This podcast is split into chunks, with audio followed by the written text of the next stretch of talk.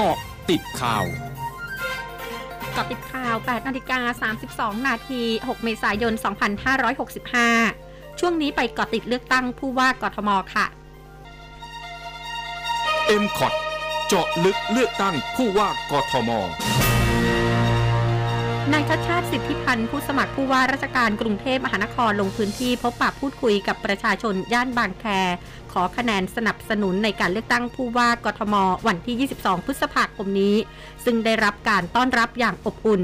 ทั้งนี้นายชัดชาติได้ใช้โอกาสการลงพื้นที่ครั้งนี้สอบถามความเป็นอยู่ของชาวบางแค รวมถึงปัญหาเศรษฐกิจปากท้อง สำนักงานสาธารณาสุขจังหวัดชนบุรี รายงานสถานการณ์โรคโควิด -19 วันนี้ พบผู้ติดเชื้อรายใหม่จาก PCR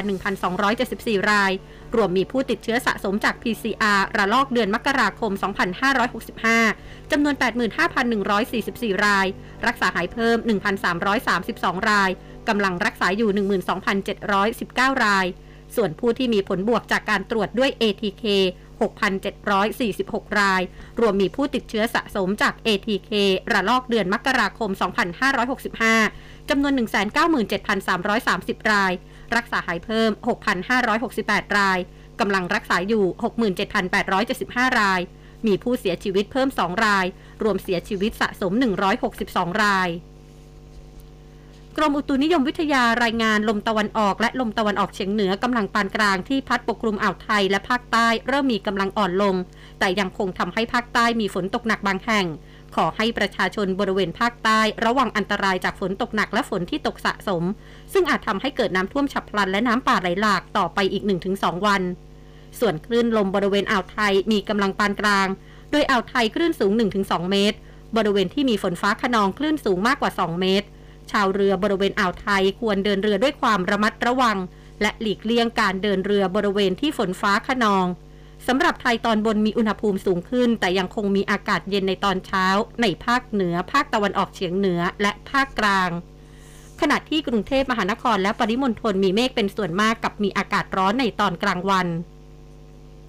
ปิดการซื้อขายตลาดหุ้นสหรัฐเมื่อคืนนี้ ดัชนีดาวโจนส์ปิดร่วง หลังจากนางราเอลเบอร์นาร์ดหนึ่งในคณะผู้ว่าการธนาคารกลางสหรัฐหรือเฟดสนับสนุนให้เฟดปรับขึ้นอัตราดอกเบี้ย และเร่งปรับลดขนาดของงบดุล เพื่อสกัดเงินเฟ้อ โดยดัชนีดาวโจนส์ปิดที่ 34,641.18 จุด ลดลง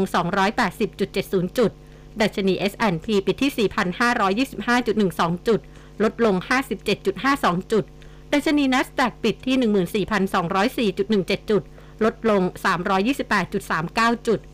ช่วงหน้าคืบหน้าข่าวอาเซียนค่ะร้อยจุดห้าคืบหน้าอาเซียนแฟรงกี้ชานผู้สื่อข่าวบรูไนเผยผ่านรายการ Good Morning อาเซียน ทางคลื่นข่าว m c o t News FM 100.5 ว่า หลังการระบาดของเชื้อโควิด -19 เริ่มคลี่คลาย ทางการบรูไนได้เปิดพรมแดนอีกครั้งสำหรับ 11 ประเทศ ซึ่งมีผลบังคับใช้เมื่อวันที่ 1 เมษายน ได้แก่ออสเตรเลีย กัมพูชา จีน ญี่ปุ่น เกาหลีใต้ มาเลเซีย นิวซีแลนด์ สิงคโปร์ สหราชอาณาจักร สหรัฐอาหรับเอมิเรตส์และซาอุดิอาระเบีย โดยผู้ที่เดินทางเข้าบรูไนต้องรับวัคซีนโควิด -19 ครบโดส ส่วนประเทศที่ไม่อยู่ในรายชื่อดังกล่าว สามารถเดินทางเข้าบรูไนได้เช่นกัน แต่ต้องแสดงผลลบของการทดสอบ RT-PCR ที่ตรวจภายใน 48 ชั่วโมงและมีผลการตรวจหาเชื้อโควิด -19 แบบ ART ไม่เกิน 1 วัน ก่อนออกเดินทางจากประเทศต้นทาง โดยเมื่อมาถึงบรูไนต้องเข้ารับการกักตัว 5 วัน จากนั้นต้องทดสอบ RT-PCR ในวันที่ 5 แล้วจะได้รับการอนุญาตออกจากสถานที่กักตัวเมื่อผลการทดสอบเป็นลบ นอกจากนี้ผู้เดินทางเข้าบรูไนต้องทำประกันความคุ้มครองขั้นต่ำคือ 55,000 ดอลลาร์บรูไน หรือราว 1.3 ล้านบาท หวังฟื้นฟูเศรษฐกิจของประเทศ ทั้งหมดคือเกาะติดข่าวในช่วงนี้ภัยรัญญางานสถินรายงานค่ะ